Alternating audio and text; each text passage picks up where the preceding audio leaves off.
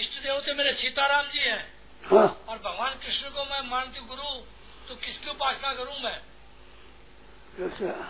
सीताराम जी तो मेरे इष्ट देव हैं अच्छा और कृष्ण भगवान को मैं जल गुरु मानती हूँ तो कोई- किसकी तस्वीर रख के उपासना करूं मैं कृष्ण राम गुरु है हाँ राजेश है श्री राम जी बहुत अच्छा है बहुत अच्छा है। तो किसकी उपासना करूं मैं है चित्र किसका सामने रखूं